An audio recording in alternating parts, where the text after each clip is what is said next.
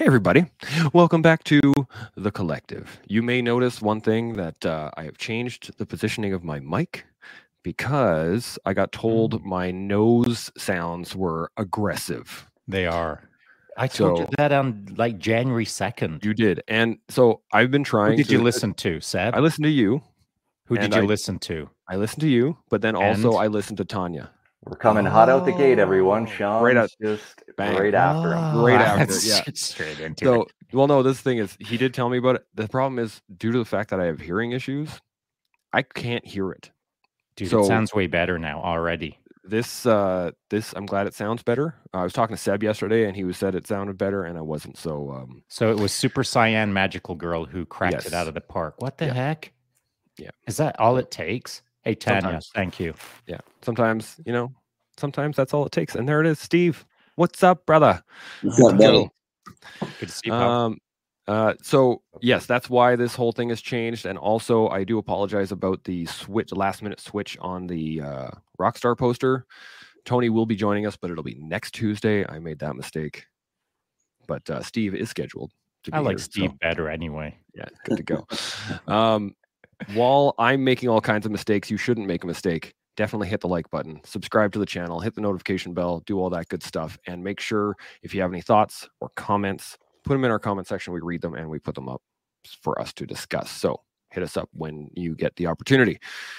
Any thoughts? Question? Actually, before we do anything, Jake, we have not had you on here before. Give us a little rundown of who you Uh, are, where you come from, that good stuff, and then we'll dive into the convo. Awesome. So my name is Jake Doan. Most people call me Coach. Um, I'm a strength conditioning coach and personal trainer. I have been for almost 15 years. Uh, I've worked with uh, university uh, basketball players, hockey players, and um, professional basketball players and rugby players. World round, I've lived in the UK and spent some time overseas and uh, coaching rugby. And I lived in Wales for a time and finished my education there. Uh, I'm originally from Ontario, but live in uh, Langley, BC now. Um, Glad I'm- you made it out of Ontario alive. yeah, I made it out. Uh, I kind of got in touch with all of you through Such, um, who Shaun is very close with. I've heard way too many legends about Shaun Taylor, Mostly and- lies. Mo- probably. I Um, hope so.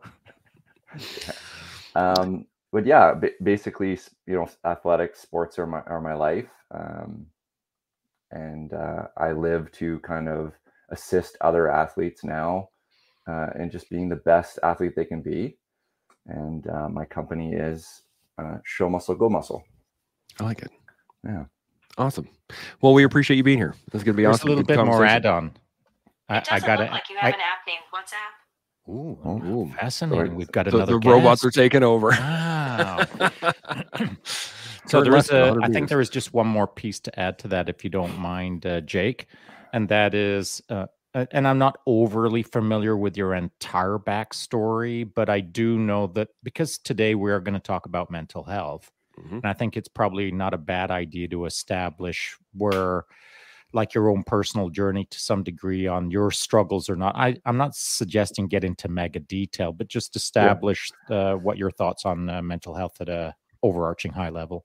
For sure. Uh, so Shaun brings up a good point. Um, so I am a victim of a very uh, kind of vicious assault. I was assaulted by a group of individuals, which left me with occipital neuralgia, which is a chronic pain disorder uh, of the neck, uh, which leaves you with basically some level of pain throughout the day. Um, it's just varying degrees depending on stimulus to my body. So training or, or even just being vertical for long periods of times can inflame those nerves and uh, I could have more pain.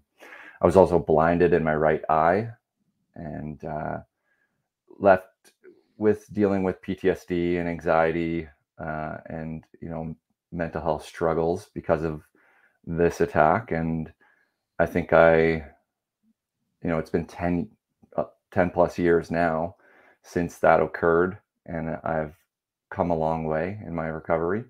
So I have a lot of. Uh, I was telling Big Bird earlier about uh, just having a different perspective than a lot of people have with dealing with struggles and and enduring and getting through them. Um, so I'm I'm happy to like open it up to you guys now, and we can talk about our subject. But that's where a lot of my insights kind of come from. So. And the reason that I wanted to uh, ask you to add that in I, is because there's a important distinction for people out there who are struggling with mental health, and it's it's predominantly between their ears. They have no, we'll call it, you know, you're not missing an arm, so there's no yeah. evident uh, issue physically. Yeah. It's mostly mental, and I'm not suggesting ever for a second that mm. one is worse than the other. But what you are facing, Jake, is to some degree some mental health issues, however big or small they are. But you have the constant physical reminder of, to some degree, some sort of pain that never goes away and always acts as, oh, I've got this, for lack of a better term. So yeah. I just want to draw that distinction out for folks out there who have mental health struggles and then mental health and physical health struggles uh, in conjunction. Yeah. Yeah, the uh, the difficulty of consistent pain of uh, chronic pain is it it's a multiplier for all of the negative thoughts and negative stuff. That, uh, yeah, well, it's a reminder. It's, it's, it's, yeah. I mean, not only is it a negative, it's just a, it's a constant reminder, whether it's negative or positive. Like just scrub that right out of the entire conversation. That's a good point. It doesn't really matter to yeah. some degree as to this point. It's just yeah. a constant reminder. And I'm thinking of our guest yesterday, Mark Ormrod. Mm-hmm. His constant reminder is looking down at no legs and and a missing arm. I mean, mm. it's a constant reminder whether he feels pain or whether he this that or the other thing. The fact remains that it is a constant reminder of all the other things that he is working through on his day to day. So, just an important reminder that there are various degrees of mental health challenges and there are associated physical reminders to those mental health challenges perhaps. Well put. 100% um, now as shaun said and as we've alluded to before this whole month we are going to be talking about men's mental health and different facets thereof. Over the next um, two weeks and change 17 18 days we're gonna i have some specifics actual um, items that we're gonna hit and we're gonna talk about some actionable stuff. But today i really wanted to hit on something very important um, that shaun brought up earlier in his live chat. But before we do that steve did you have anything to add on um, so far what we've talked about? In chronic pain difficulties that kind of stuff? Uh, yeah i've had uh, uh, 19 surgeries on my body, and uh, I got to go overseas and work here uh, the next month. And then when I get back, I'm getting my 20th surgery. Mm, wow. surgeries in one year, back to back to back. I mean, I like one after another. So uh, when Jake was talking about uh, chronic pain, it's a thing. It's a thing. Mm-hmm. Wears the mind down enough. So, uh, but what it, I think the thing that helps me is uh, one family, right, or something to do to get because when you sit static, uh, there's a lot of weight being pushed down on you. If you're moving and you're preoccupying your brain with some other task or doing something or talking to somebody, it kind of pushes that to the side. It comes back at night, but you're not sitting there all day thinking about it. Um, yeah. So yeah. yeah. Hundred percent. It's a it chronic pain is a hard one, man. That is a uh, serious challenge. And it actually it goes into my topic. Unless you guys have something else that you wanted to specifically talk about? Other than sense of purpose. Other than sense of purpose. So my sense of purpose comes to coming up with this topic and we were discussing this a little while ago. The phalanx. The phalanx for those that don't know is a military structure designed not structure but it is a formation uh, designed to hold a line.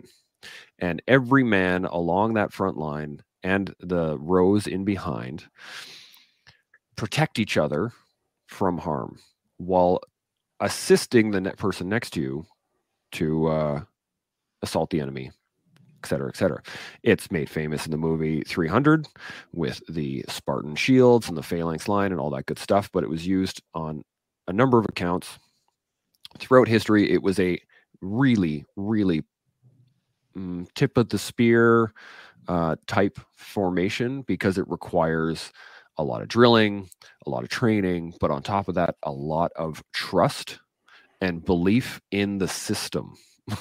which gives you a sense of purpose, which is what I kind of want, why I want to talk about it. Because as you were talking earlier, Shaun, the thing that really clicked in my head was a line from the movie, which is accurate. And it says, uh, Every man depends on the person to his left to cover him from knee to neck. Period. And what I really liked about that was that you're not completely dependent on the other person first off, right? He's covering most of you, but not all of you. So you still have to be able to defend yourself. You got to be able to see. You got to be able to attack. You got to be able to do all these other things.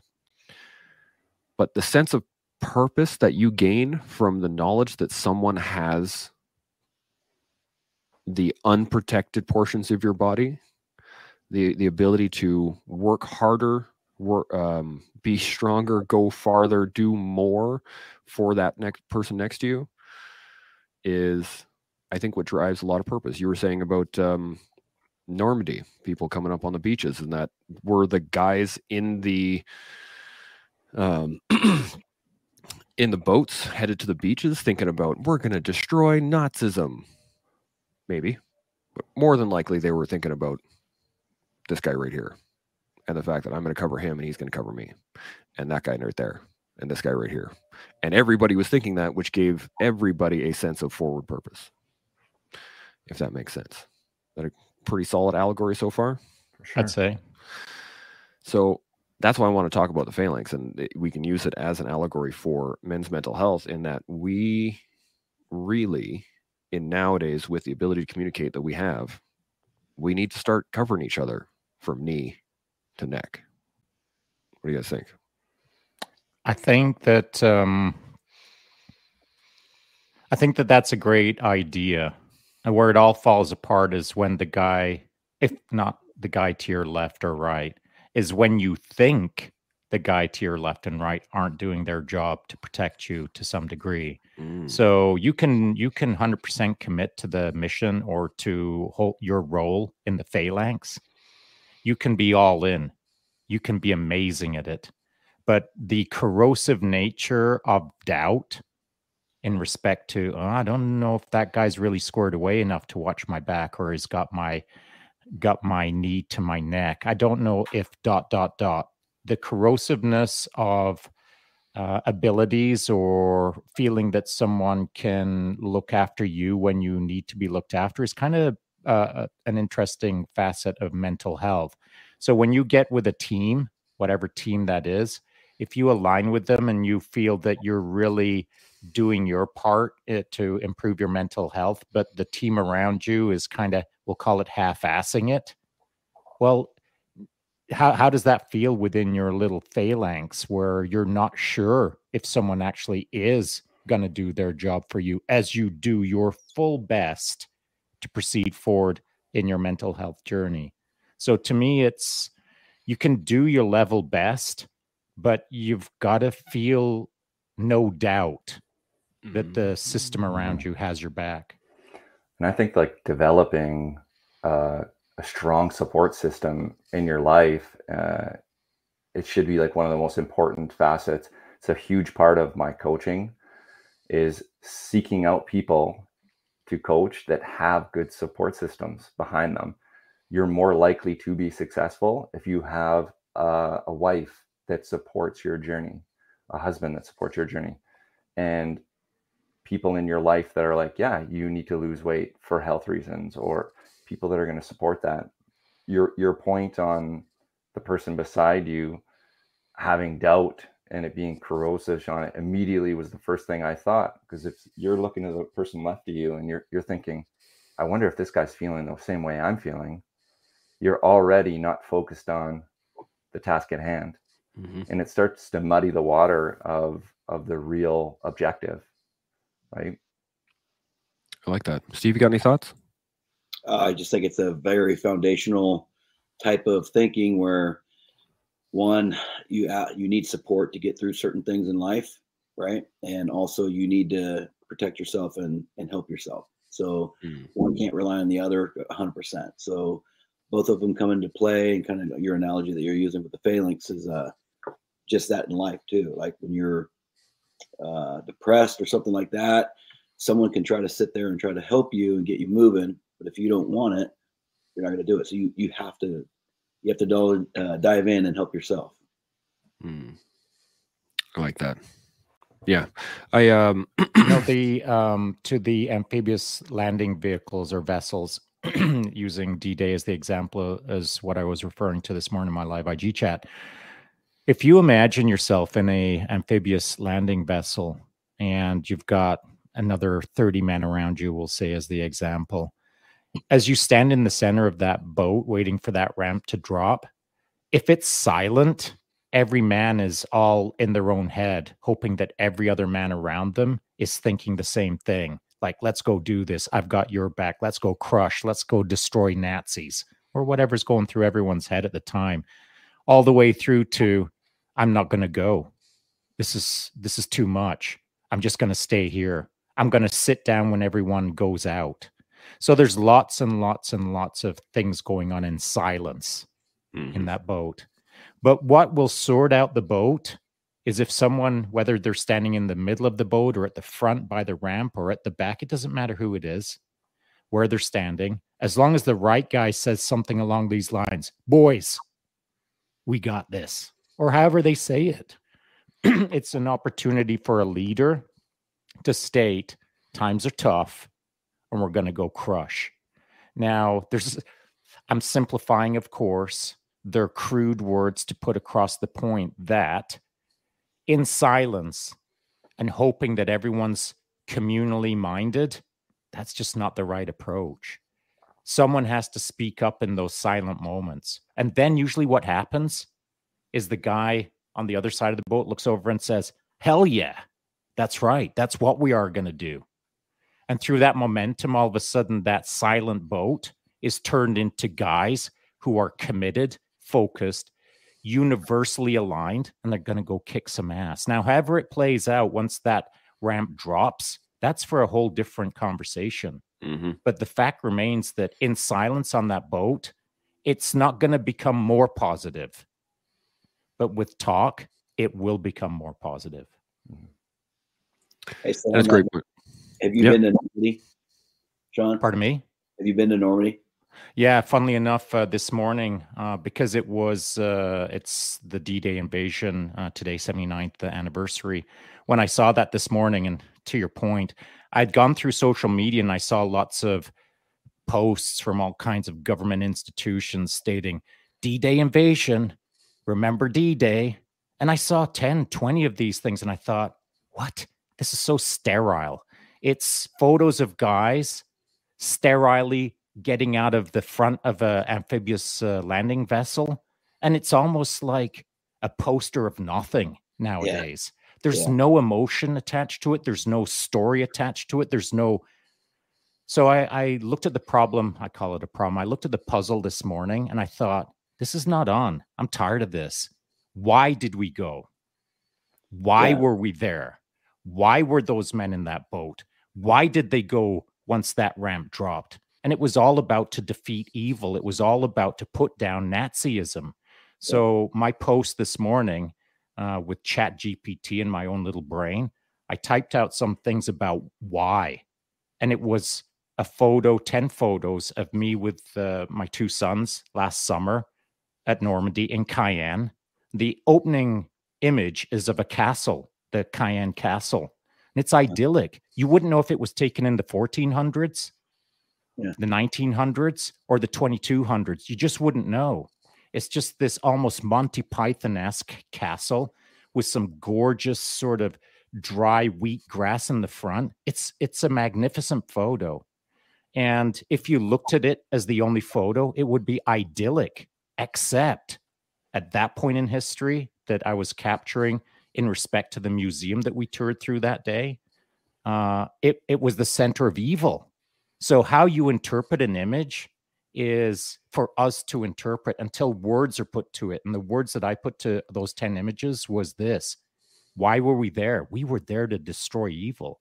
And no one should ever forget that in respect to your own mental health as well. If you're in the silence in the vessel and, and you're not talking to yourself and asking you why, why, how, why, where, when, all of those things, if you're just silent in a boat, it's not it's not a great place to be. So yes, I have been there.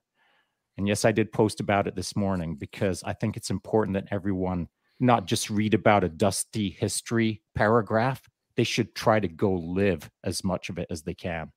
Hundred percent. We took the girls there last year, and I remember Oh, standing on fantastic. yeah, it's standing on Pointe du Hoc, looking out, and kind of kind of going with what you're talking about is like sitting in that boat, and I'm putting myself in that landing craft, and I'm like, I can only imagine what was Yes, going buddy. through their head, knowing, and start taking fire when you get closer to the beach. And you can see the uh, machine guns, the the turrets up top, and stuff like that. And it's just like the bombardment, and it's just like, holy crap! I mean, that's that's some The commitment. The commitment. That, that was amazing, amazing, and it was like you said, it was very important for my girls to see that. Yeah, I it, we were a month in Europe, and it was the only thing I wanted to do in Europe was ensure that my boys, with me, stood on that dirt, Yep. so that I could explain to them service. Mhm. 100%. What you're talking about, Shaun, is developing perceptions of of things you understand that other people don't as well. Like a lot of the stuff in the news today is they don't care about developing a perception, whether it's good or bad. They just care about attention, right? Check Um, that box. check the box but what you care about is developing the perception of, of what's reality. What what does this day mean to veterans like yourself that have gone through that? It's you you have a developed perception of of war that's far beyond like my understanding. I could i right now when you guys are talking about being in that boat and wondering about those feelings i can't even like begin to feel what you're feeling, Steve. Like it's it's just not there for me. But I think developing Well, it is. perception, It is yeah. now. Yeah, Mhm. It is now. yeah, and that's the purpose of these kind of conversations is you don't you weren't in caen with my boys and i but you you now have been to some degree mhm, and it's Yep. because you took the time to listen you imagined you considered all of that good stuff mhm. and you have kind of been there now more so than you were 30 minutes ago absolutely. and that's the importance of these kind of conversations. I'm not asking anyone to stand in my shoes and be me. And I'm not asking anyone to stand in Steve's shoes and be him. I'm just asking everyone to listen to what we have to say over here and think about things from your own perspective and see if it changes your mind on some things from time to time, like men's mental health. Mhm. If if your only idea of what men's mental health is is a glib statement of it's men's mental health month in June and check that box. Wonder what July will bring. I I'm not interested in that, and that's why we're into some meat and potatoes uh, over here every day. I love that. You bring up a, an interesting point that kind of clicked in my head there, Shaun, was the fact that there's the old statement: a uh, a picture is worth a thousand words, right? But what I don't think is uh, exhibited enough, or at least understood enough, is that those thousand words are going to be different for everybody looking at that picture They sure are. until someone takes the time to actually write it out so that it is understood consistently across the board and that's where the writing portion comes in is that in order to get this the actual idea across of what it is you're trying to say the picture only does so much right you can take a picture of a castle and it can just look like a castle like oh wow that's a nice castle and somebody might decide to take a little closer look and realize that there's bullet holes in that castle and then somebody might go, "Oh, wait a second, I recognize that castle. That's in Caen. Maybe I should, uh, et cetera, et cetera, et cetera." But that is a, again, as you said uh, earlier, Jake, is it's a developed opinion.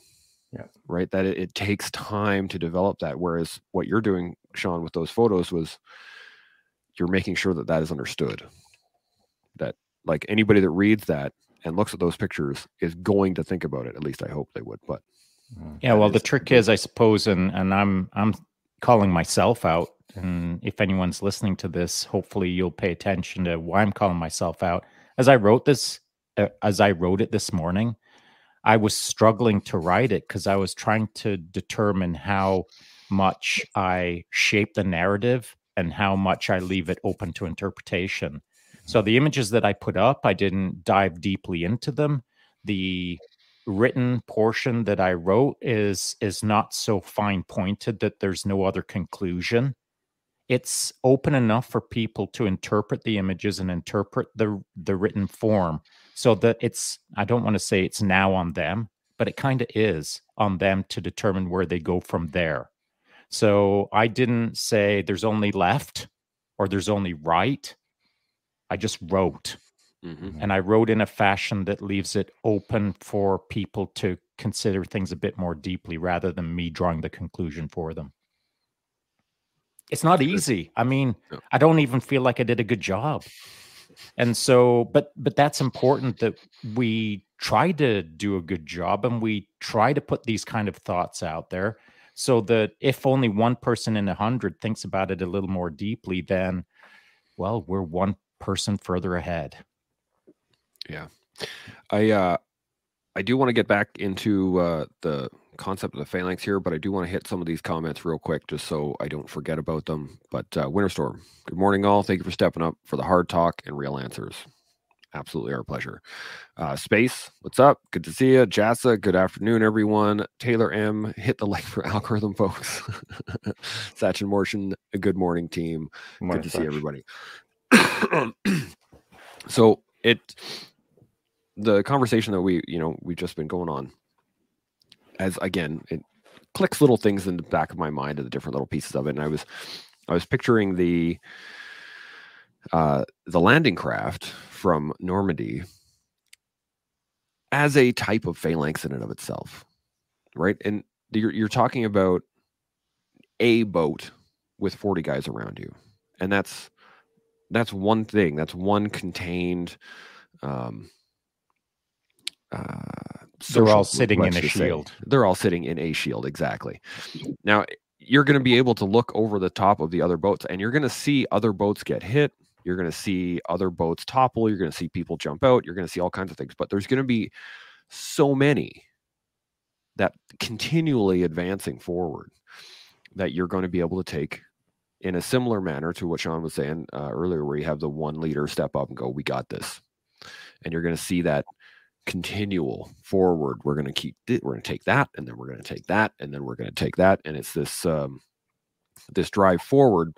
But I think it's just the fact that you can see other people struggling in a similar fashion. Now, Normandy is an extreme case of that, right? Like that when you're talking about struggle, that is probably one of the most epic struggles we can think of. You're fighting inland uphill against a well entrenched armed enemy. That's probably the hardest fight you're ever going to have. But that fight begets a little bit easier when you have another 40 guys 10 yards down the beach and another 40 guys 10 yards down the beach and you got another 40 guys 20 yards behind you that are going to be landing in about two seconds et cetera et cetera et cetera. And similar to the phalanx pe- portion is that your spears are out in front of you for a reason right? You have to be able to attack the enemy not on your shields but just out in front of your shields. And so when we're talking about men's mental health and we're talking about people that are you know working together to move forward it's not that anybody is going to be protecting you or taking care of you so much as we're in the same fight. And i'm going to do my best to take the enemy in front of me and i'm going to keep my shield here for as long as i possibly can. I expect the people to do the same beside me but i don't i guess maybe hold it against them if they start to falter because i know what struggle they're going through if that makes any sense Mhm. It does. I'll use the landing vessel as uh, maybe an example here. When you're on the amphibious landing vessel, you've got no choice. You're on it. You, Yeah. The only other choice you've got is to jump over the edge. Yeah. Because you're committed. You it's out of your control. That's kind of like mental health, man. Mm. It's not all under your control. It, it you'll get hit from the side and you won't even know how or why that happened. If your mental health starts struggling, well, kind of to some degree, that's the trajectory, man, and it ain't changing. So you've got to get right with the moment on my only option is to face this head on. Or or what what other option do you have in that Yeah. vessel? Back face it head on. Yeah. And the difference between that moment uh, using your example it doesn't play out in modern mental health because in that moment it was full steam ahead and that's it that's all but today it's i don't have to face it Mm. it's not full steam ahead. It's not I've got to face the horrors or the evil or get better or fight uphill or take that objective. It's none of that. It's shrug your shoulders and maybe just sit back down. Or worse yet, shrug your shoulders and walk deeper into it. Hmm. So it's I don't think that they're the same thing. I understand your comparison between the phalanx and and D-Day invasion and all of that good stuff. It's fantastic, except when it's a single man who's in the hurt Mm. locker in his house in the dark, wondering what to do. There's no phalanx. And further to that, he doesn't have to go ahead. Steve or Jake, got any thoughts on that? Uh, you're right. Absolutely. Uh, on the landing boat, you, you know, there's no option to leave. There is absolutely zero option. When you're by yourself in the room, there's an option to do many things. You can turn around, leave. You can go further in. You can end it all. Uh, it's because of that static mind. And um, you know, I I learned through my chronic pain and the stuff that I have been through, and I, I think I'm just normal like everybody else. I think I have normal aches and pains. Um, but my biggest goal now is to work with my girls to make sure that they don't have uh, the hardships that I have, so injuries, and to keep their mental mindset right, so they compete, and that can wear an individual down just being in the zone constantly. And so they're in the gym right now in our garage, uh, working out, and so I, I think Jake, uh, I think you might understand this, where you get clients that come in, they're preoccupied by lifting uh, they induce felt fatigue on the muscles, which gets them tired, which makes you not want to go home and you know and think more because you're worried about your sore muscles. And I tell you, felt fatigue on the muscles is, a, is the best uh, for sleep apnea, man. You just want to go to sleep to recover, but it Mhm. gives the mind and the body when they work together when you're lifting and working out to they're occupying. You're occupying a space where you'd rather just sit and just either drink or take pills and just sit and watch TV and be non-productive. So that's the initial part of where I say that self-initiation. You, the individual has to want to help themselves, because I can tell you right now, the phone, any one of us, and call someone that would be like, "Yeah, man, come on over. Let's let's go do that." That someone will take care of you. Somebody will. The hard part is some people have a hard time asking for help because they feel like it because they're weaker or whatnot. But I think we've moved past so many bound or I guess uh, indicators where we think that someone's weak when they're asking for help. That there's more people asking for help. Mhm. But um, I look at mental health. Well, uh, I look at mental health as a personal growth, but a supportive growth. So it's there's there's two uh, variables working together to make something happen. And so, like like Jack, Jake in his gym and helping someone helping a client, they don't. He doesn't real maybe not realize it, but why he's teaching them how to do a lift, right? He's also helping their mental health. I mean, they're in there listening to him, and then that way they can reach out to him, and you just build that connection. Yeah.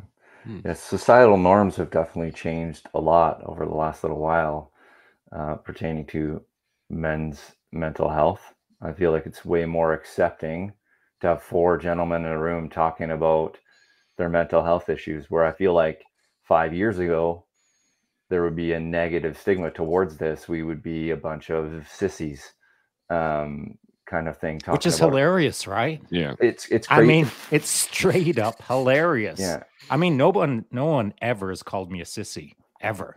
no. Or live But to it's tell the tale at hilarious. least. but it's hilarious that y- five years ago, I think I think you have kind of nailed it, uh, Jake. It, Yeah. it was about five years ago that someone might have thought that they wanted to call me a sissy about doing these kind of things. It's hilarious. I mean, it couldn't be any further from the truth, and yet somehow there's a weird little stereotype going on out there five years ago that this was not cool to some degree. Mhm. And any, anytime you're like, I think of like sports, athletics, warfare, everything, everything's about winning and overcoming something. So why is why is mental health something not celebrated to like overcome, like Agreed. everything else in the world? It it should be a, a thing that we're like, oh man, you overcame your mental health struggles. Struggles, awesome. Like you get to be celebrated for that Mhm. just like battling anything else. Um, so yeah, I don't. I've never I've never dealt with stuff like that where people. I think I was ahead of the curve talking about things, but there's definitely a point in time. I remember in my recovery where I didn't want to talk about things with people. I felt vulnerable because of my situation, but that was a perception I developed myself. It it was maybe thrusted upon me by society, but I developed that perception that know maybe maybe I don't want to be a burden on people if I tell them. You know. Mhm. Meanwhile, there's five people you know in my family that are willing to listen and hear. So uh, it's a lot of getting past your own hangups, and everybody has different uh, kind of boundaries set in place because their own family life, like how their father treated or mother treated you, like everyone has different things put in place to protect them from themselves like but you got a lot of people just have to get over that first hurdle of just accepting being open to having a conversation That's a big part of it. Just being open enough to have to to have that conversation is uh, it's a that is one of the biggest uh, hurdles right off the bat. But um, we we have some great comments and a question here that I wanted to get across. Um, Tanya, thanks for coming and thank you for fixing my mic and my nasal breathing issues, as Shaun liked to say earlier. Um, she says context is key. Societal conventions resulting in returning uh, in returning many soldiers refusing to speak about the horrors they face is a monumental loss for us. Understandable, but still a, a lost chance to learn. I think that's a great point.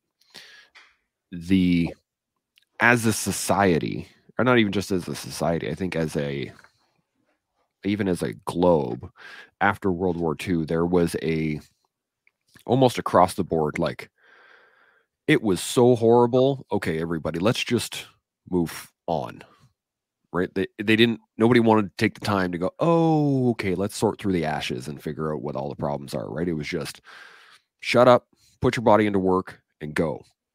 And unfortunately, it led down the realm of alcoholism, abuse, uh, self defamation, all kinds of really bad, bad stuff that happened after the war. Um, and unfortunately, as you alluded to earlier, Shaun, that was like a person ago, right? There are still living people that fought there that have barely begun to speak about it. So it wasn't that long ago. It was not something that we can say, oh, 400 years ago. It was so long ago that we don't, we can't uh, empathize with the society anymore. And I think that's where it stems in terms of uh, this next question um, is that societally, everybody just like, nope, we're not talking about it. You're muted there, Shaun. Yeah, sorry. Uh, hang on a sec before you punch forward to the Yep. next comment or whatever. Why? Why did they uh, refuse to speak? from my experience from people I've talked to, knowledge. Nobody knew that that was an actual issue, and a lot of it was because no one was talking to each other. Why? Why weren't they talking? Is my point. Well, again, this is just from uh, it's anecdotal because I've only talked to a number of uh, few World War II veterans, but what they say is they just didn't want to deal with it. Right? They the memories were too bad. Um, people wouldn't understand, Th- th- and that's the big one I get a lot, not only from old veterans but from newer veterans as well. Nobody understands. I'm not going to tell stories about Afghanistan, or I'm not going to tell stories about Korea or the Balkans or wherever because nobody understands. Yeah, no one understands mag changes. No one understands the order of battle when you come under effective enemy fire, etc. But no one needs to. Exactly. Like my neighbor doesn't need to know anything about mag changes. How many rounds are in a magazine? He doesn't know, he doesn't care. But you know what he can do is relate as a human and maybe better than most other soldiers who want to talk about mag changes. Yeah. And so I the reason I'm being very pointed about this on uh, refusing to speak, maybe they did refuse to speak because that was the norm. Because mm-hmm. guys like maybe me, as an example, allowed it to be normalized that you don't speak. Or maybe guys like me normalized that the conversation tomorrow is going to be all about mag changes. But that's not what I'm interested in. Mm-hmm. If someone wants to talk about mag changes, that's for an entirely different podcast what we're trying to do over here, I believe, is go a little bit deeper, not worry about mag changes, but talk about the issues that every single man faces, every single human faces, irrespective of soldier or not. And so the the the message that I would prefer to have currently is there's no need to refuse to speak because we're all openly talking about these things irrespective of mag changes we're getting to the deeper meat and potatoes of these subjects. Yeah, hundred percent. Steve or Jake, you got anything to add on that? Uh, I would say that it it doesn't affect every veteran the same. Uh, people can walk this life with uh, they can compartmentalize things and carry on. My grandfather was in World War II. Uh, again, he never spoke about it until his last year of death. Um, he had a lots of Nazi memorabilia, swords, and he he told my father how many guys he had killed, and um, the he was never a drunk. He loved my grandmother. He had a good life. It was just, I, you can only assume why he didn't say anything, but I can't tell with any 100% certainty why he didn't. Uh, maybe he just never felt the need, but he never talked to my dad about it or any of his sons up until the, like the last year of his death. And it was them asking about it. it wasn't him openly telling them, but he lived a good life and uh, there was no super hardships. But I will say this: he was very active. He was constantly doing stuff, uh, going places, and I, I just think that steady, consistent movement helps refresh the brain, and it makes the body feel healthy. It's like working out. I think all of my clients that I speak to, all of them, if they're not currently in a gym, I get them to join a gym. Mm-hmm. 100%. That is the best thing for mental and physical ability. Uh, but yeah, so I, I, would just say just I don't think it affects all, all of them, but mm-hmm. most all of them that I have talked to, that is the weird thing about it. They just never talked about it. Where now, if we look at the current wars, right, we close out, we're still doing conflicts everywhere. It's openly discussed and okay to discuss about it, right? So that's that that whole barrier went down where people feel free and open to come and talk about their stuff that they need to because uh, some people can house it in and live a good life. They can. Mm-hmm. Some people cannot. Yeah, and and, and so you you talked about his maybe not his sense of purpose, but his sense of uh, what kept him focused, and that would be physical activity or uh, some such thing. But do you think that there was a, a, deeper sense of purpose for him other than physical activity and staying busy and, and et cetera, et cetera? Was there something else maybe that he that either he mentioned to you or you would guess it that no, his deeper sense of purpose? We've talked about it, my dad and I before. He he sincerely loved my grandmother. He did everything for her. So he he was extremely happy in his marriage. Um, she passed away and he lasted, I think, a year and a half and he died. And it's just one of those things, that whole thing like a broken heart. He's left mm. without her. He did everything. And I grew up with him and he was always happy. I've never seen he he's a normal dude. He get upset about something like he grabbed the wrong screwdriver or something, but he's just a happy dude. Uh, no big issues, right? And uh, I think his sense of purpose was my grandma. I really do. I'll dig it. Yeah. Mm-hmm. That's one of the biggest things I, have noticed um, and talked to veterans from all kinds of different uh, eras is that the finding a purpose right afterwards is critical to the betterment of your own mental health to deal with the issues that you have because if you don't have that purpose then you start to you can i should say spiral and there as you said i think that's a great point to make is that not everybody was destroyed by the war right? No but not everybody was coming back in really rough shape. And a lot of it um, i heard i read this in um, uh, dave grossman's on combat was he saying that you know one of the biggest issue one of the biggest predicators was the amount of time spent with your troops on your way home right? So if you you get to hang out with your boys that you just spent the last three years fighting with and you're going to be on a ship for the next three weeks while it crosses the atlantic while you're getting home right? Or you're going to take two weeks to go to england and you're going to hang out in england for a while and then you're going to like there was a time span there that you could actually you know unload some of that weight but you were with the people that you were with. And then when you got home you could separate and it made it easier to integrate back into society. Whereas the newer wars the stuff that we've been doing you got i mean it was four days and i was back in canada. And that was it so i went from you know afghanistan turned in all my stuff we hung out in cyprus got drunk for three days and then i was home around my family and there was wasn't as much of a transition there. So I think that's a, a part of it as well. Um, but Tanya's got a great another. So you so when so when you got home, you you're stating all of that to indicate that you were struggling then as soon as you got home. I was I was struggling, but I didn't know I was struggling, and it was a lot of it was just false bravado and um,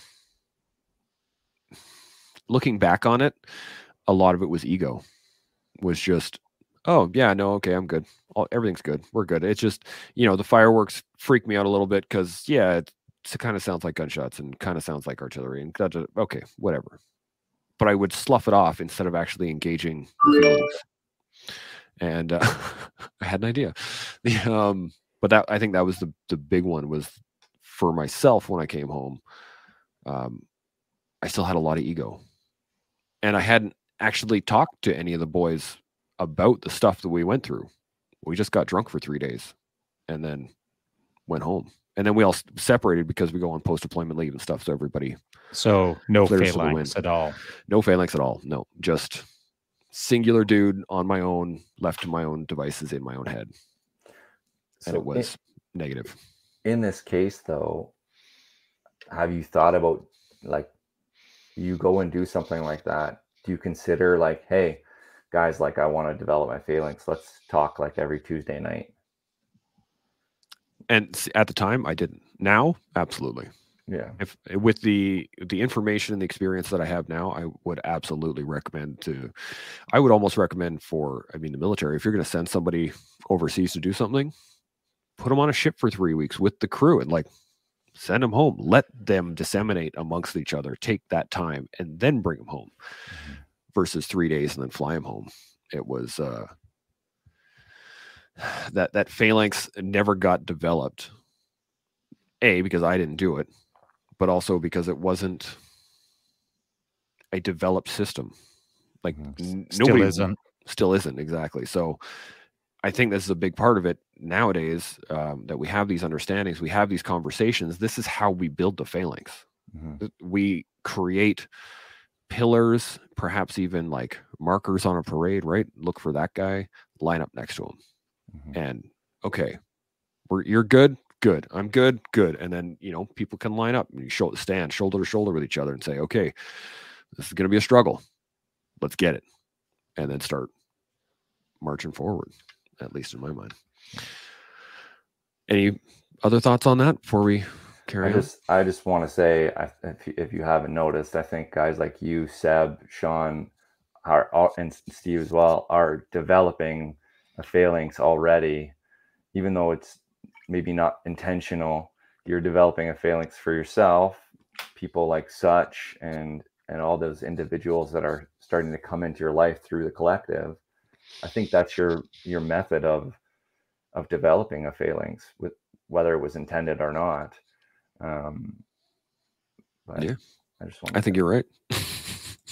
yeah, the, it sure is turned that way. Yeah. The difference being though that uh, when we started off the collective, it was with an idea of just to try to help but we had no formation in mind.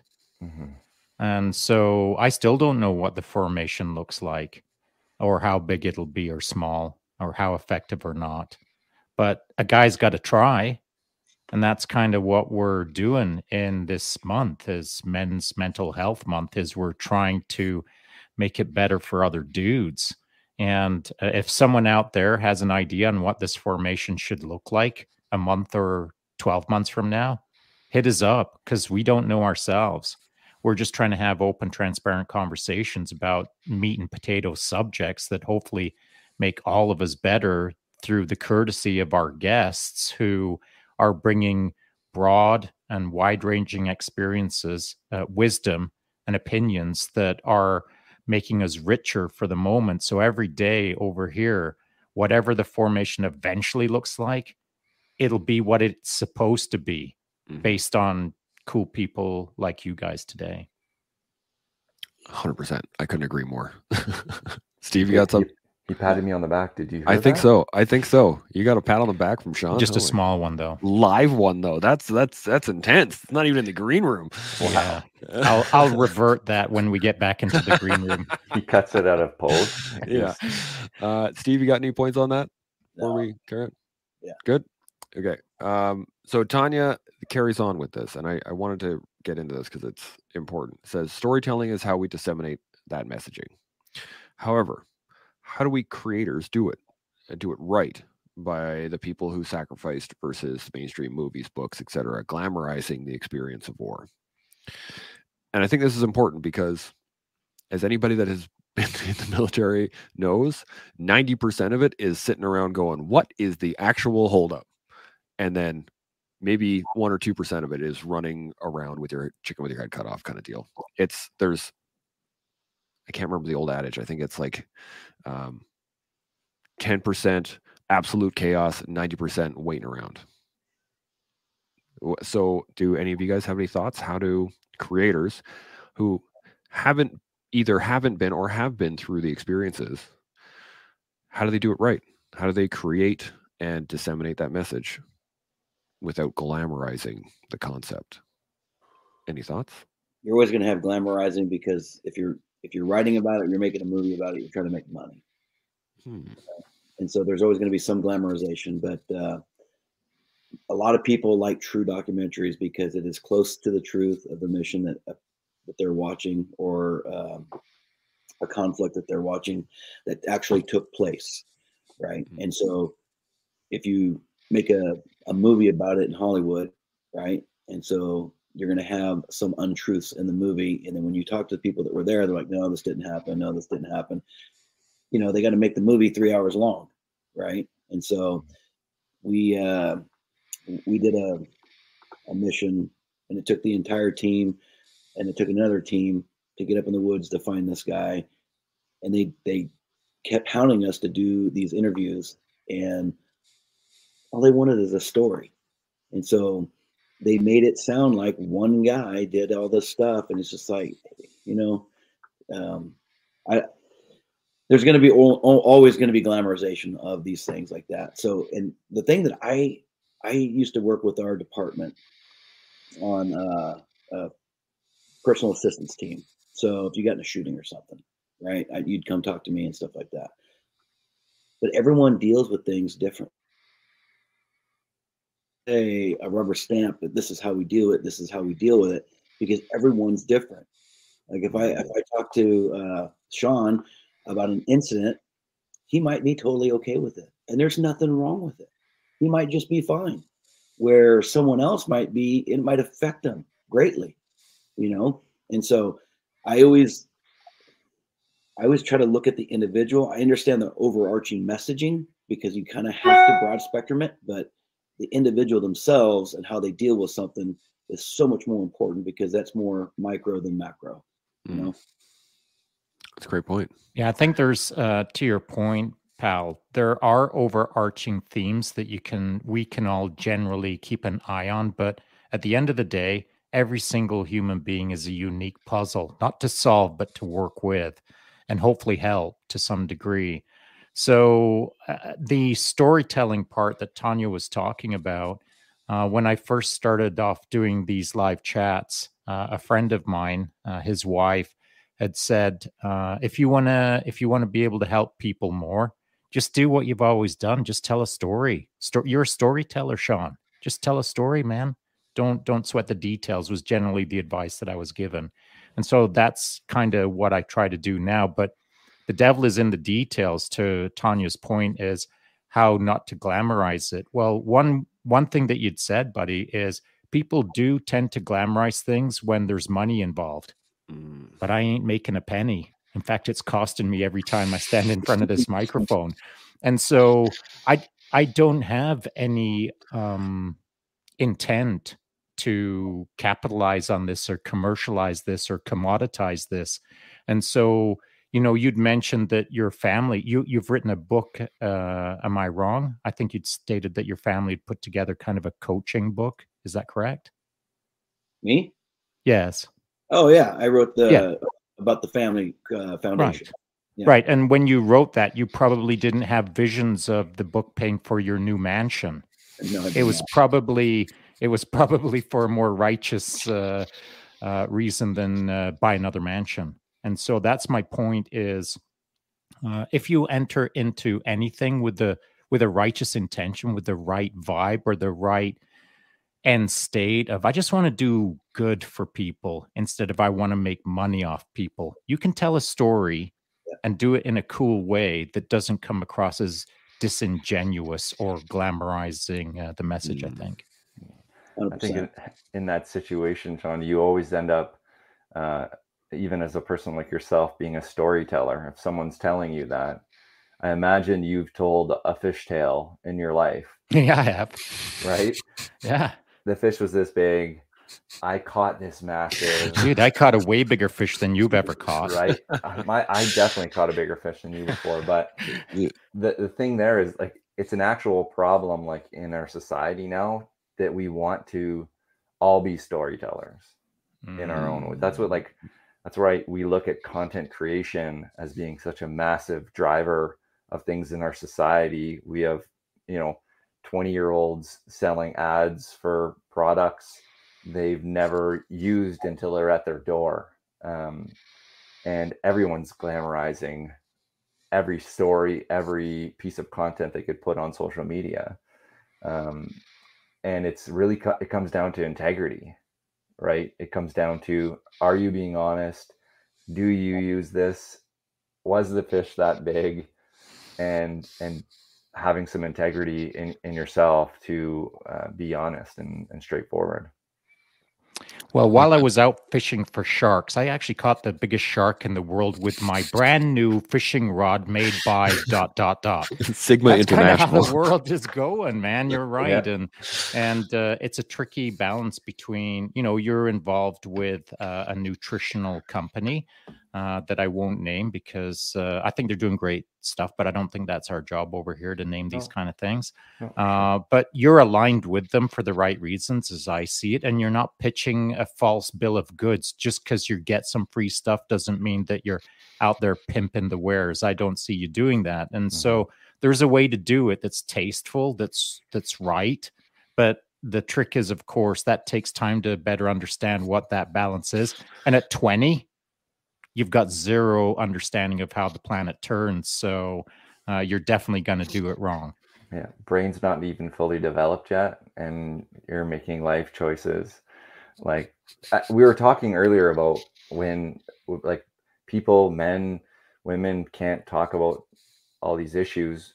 If you look at like different age categories and how often people, when they're younger, do talk about emotions, and then there's this social age gap where it becomes like there's there's no conversations um, but kids, when they're younger, they talk about everything. They're, oh, my, my dad left my mom. Like, There's parents no social divorced. filter whatsoever. Yeah. Yeah, there's there's, and then they have to develop um, and protect themselves from themselves essentially, and they start to put these little gears in place um, that are the gears that make them themselves, and they develop that perception. But if if you are misguided by somebody who doesn't have high integrity, there could be major issues. And you could think that Shaun did catch a bigger fish than me when he did not. well, I guess it's for all of us to deconstruct the truth or not. Yeah. The uh the the interesting thing about this whole thing is the fact that and I, it just kind of clicked on me. Tanya put a comment on here that it, it kind of clicked in my head too, but it said, uh, or I'm thinking, there's a point in time in your life, especially as men, where vulnerability becomes weakness when they're not actually the same thing. And I think a lot of it stems from, you know, when you're young and you're just talking, right? You have no filter whatsoever. You say something, somebody makes fun of you, or somebody snaps back at you, or something happens that you then are hurt by because you were being open and vulnerable in that moment. And that changes your behavior to, I don't want to be X. I don't want to be Y. You know, you skin your knee, some kid calls you a baby. Well, I don't want to be a baby. I'm never going to cry again. Mm-hmm. And then that leads into vulnerability being weakness. And uh, Tanya said, uh, Brene Brown defined vulnerability as the potential to be hurt, whereas weakness is inability to withstand a force or load.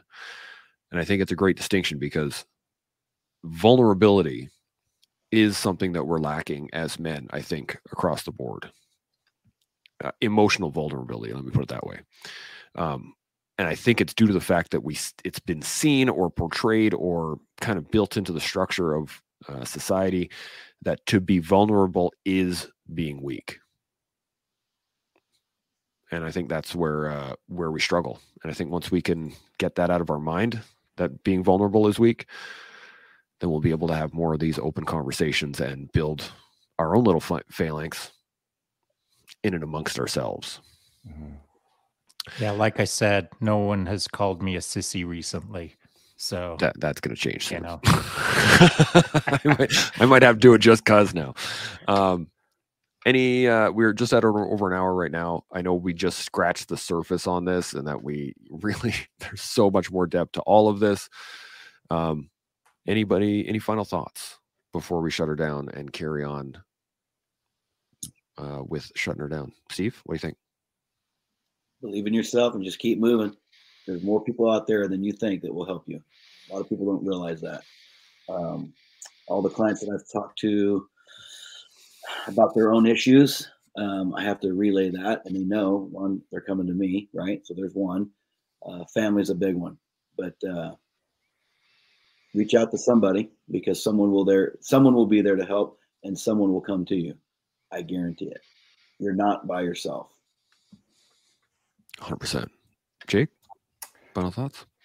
Well, I, I just like, I would really like to share my thoughts on much like what just Steve just talked about, but finding what is going to make you content as a person and really discovering that. We talk about purpose a lot, um, and it's a very common conversation, but I like to use the word content in ourselves and not allow the things around us in the world and our perception of those things to affect what makes us content.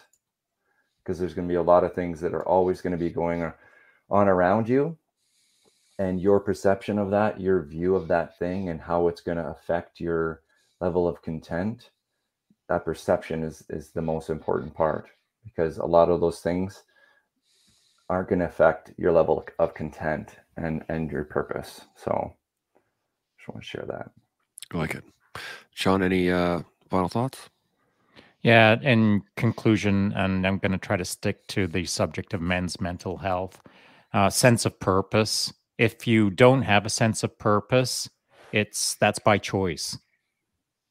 No one, no one on this planet is responsible to give you your sense of purpose. It's your job to get your sense of purpose. Once you get whatever targeted sense of purpose, if you don't have one right now, you could have one in 10 seconds. If you sit down and think real quick, what's my sense of purpose? Bam. Now you're off to the races. And as you head towards that race line, uh, you'll find people who are going to help you get there. So, your sense of purpose is your responsibility, will help you get to the start line. Mm. I like that a lot. Um, and it, it goes in line with the the concept of the phalanx to begin with is that if you're going to be in the phalanx, you have to show up prepared. Right? You bring your shield, you bring your spear, you bring your gear, and you've trained your way to be able to stand on that line. And I yeah, think that you that br- is- you bring your knowledge of your why exactly and, And- some tools. and some tools exactly um and i think that's that's the biggest part that i could try to impart i guess and to anybody that's struggling especially men's mental health. Uh, mark said it yesterday. It starts with me right? There will be people on my left and my right to help me but it starts here and it always will.